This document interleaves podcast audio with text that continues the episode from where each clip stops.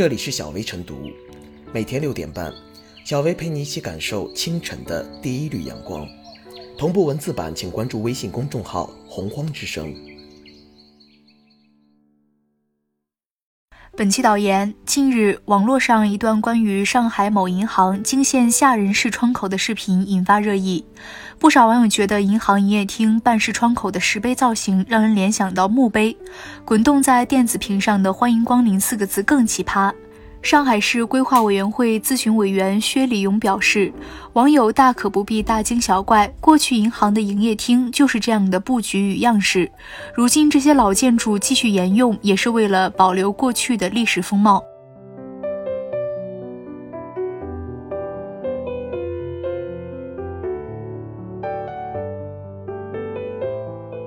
墓碑式窗口，别拿保留历史风貌搪塞。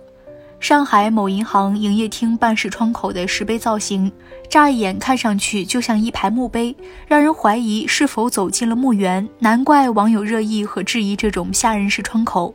时代在进步，民众的认知和感受不一样，有关部门别拿保留历史风貌来搪塞，应当听得进网友和民众的意见，进行必要的整改工作。网络视频显示，上海某银行营业厅的一排办事窗口，在造型上很像墓碑，而窗口上方滚动的电子屏上“欢迎光临”四个字，令人感到压抑和不适。网友称之为“吓人式窗口”，并非大惊小怪，可以说是一种直观上的感受。相信走进银行的顾客也会有同样的感受。按照上海市规划委员会有关人士解释称。过去的老银行就是这样的样式和风格，如今这些老建筑继续沿用，也是为了保留过去的历史风貌。网络上有些人为了流量起一些吓人的标题，确实，网络上有人故弄玄虚，起一些夸大或吓人的标题，只是为了吸引公众的眼球。但是这家银行的办事窗口像墓碑是事实，吓人的感受也的的确确存在。其实老银行柜台工作人员与顾客有隔断。但没有隔离，主要是通过通透的铁栅栏服务。如今顾客却要直接从墓碑式窗口中间接受服务，感受肯定不一样。而搜索上海外滩银行营业厅的一些老照片，其窗口是拱门式的，但整体上并不会给人墓碑的联想。因此，银行这种墓碑式窗口或许并没有原汁原味保留历史风貌，不过是简单的东施效颦而已。中西方文化有一定的差异，上海滩老银行英美风格的设计可能没有一些忌讳，即便是墓碑式窗口也见怪不怪。但在我国有许多风俗和讲究，银行墓碑式窗口总会让人感觉瘆得慌，也不吉利，与公序良俗格格不入。因而网友的大惊小怪，仿佛就是在提意见和建议，有关部门不能听不进去，一句保留过去的历史风貌就给搪塞过去。而简单的搪塞后果，很有可能引发更大的质疑，甚至嘲讽，让舆情进一步发酵，从而造成较坏的社会负面影响。笔者认为，有关部门和银行的正确做法，应高度重视网友的感受及质疑。并实地了解银行顾客的真实体验。如果大部分顾客对这种墓碑式窗口感到不适，就应当采取措施整改，对窗口进行一定的调整、装饰和美化，既不失去原有的历史风貌，又包含一些现代元素，也不会让人联想到墓碑。这样，网友和民众的质疑之声自然而然就会很快消除。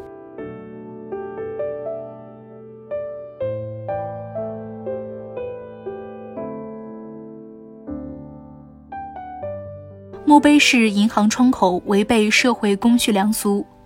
网友把上海这家银行的窗口称之为“吓人式窗口”，实际上已经算是比较委婉的说法了。因为这些窗口之所以吓人，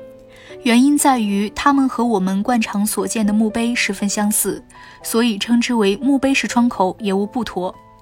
面对质疑，上海市规划委员会有关人士解释称，过去银行的营业厅就是这样的布局与样式，所以网友不必大惊小怪。所以被曝光的这家银行为例，它的设计风格和当年英美银行的风格一致，所以才出现这种墓碑式银行。但这样的解释暴露出两个问题：第一，连专家也承认这样的银行设计是过去的，过去银行没有现在这么人性化，可以理解。但现在消费者已经对银行的服务，包括内部的装修装饰有了更高的要求，那么银行是否应该做出适当的改变呢？第二，被曝光的银行设计风格是英美式，那么现在是在国内，银行服务窗口的装修装饰是不是也应该入乡随俗一些呢？从根本上来说，墓碑式银行窗口暴露出国内一些公共场所在建造、装修设计上缺乏对公序良俗的尊重。这样的例子并不仅仅发生在上海市这家银行。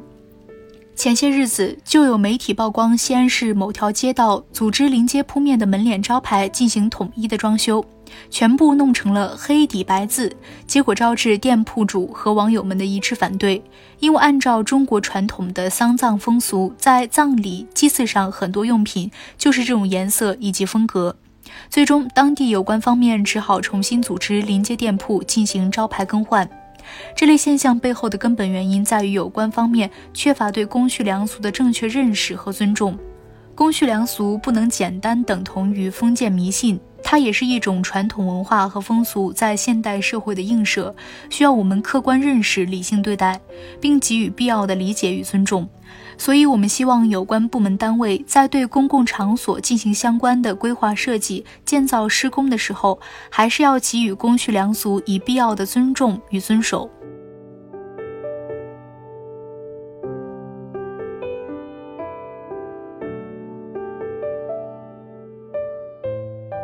小为复言，举行边框加拱顶、匾额的窗口造型。是以庄严肃穆的翘角雕花大理石材料，除了体型小点儿，都与中国传统的墓碑样式别无二致。而屏幕上提醒的红色大字，更像是模仿墓碑的点睛之笔。不可否认，这些诡异设计建造的初衷是好的，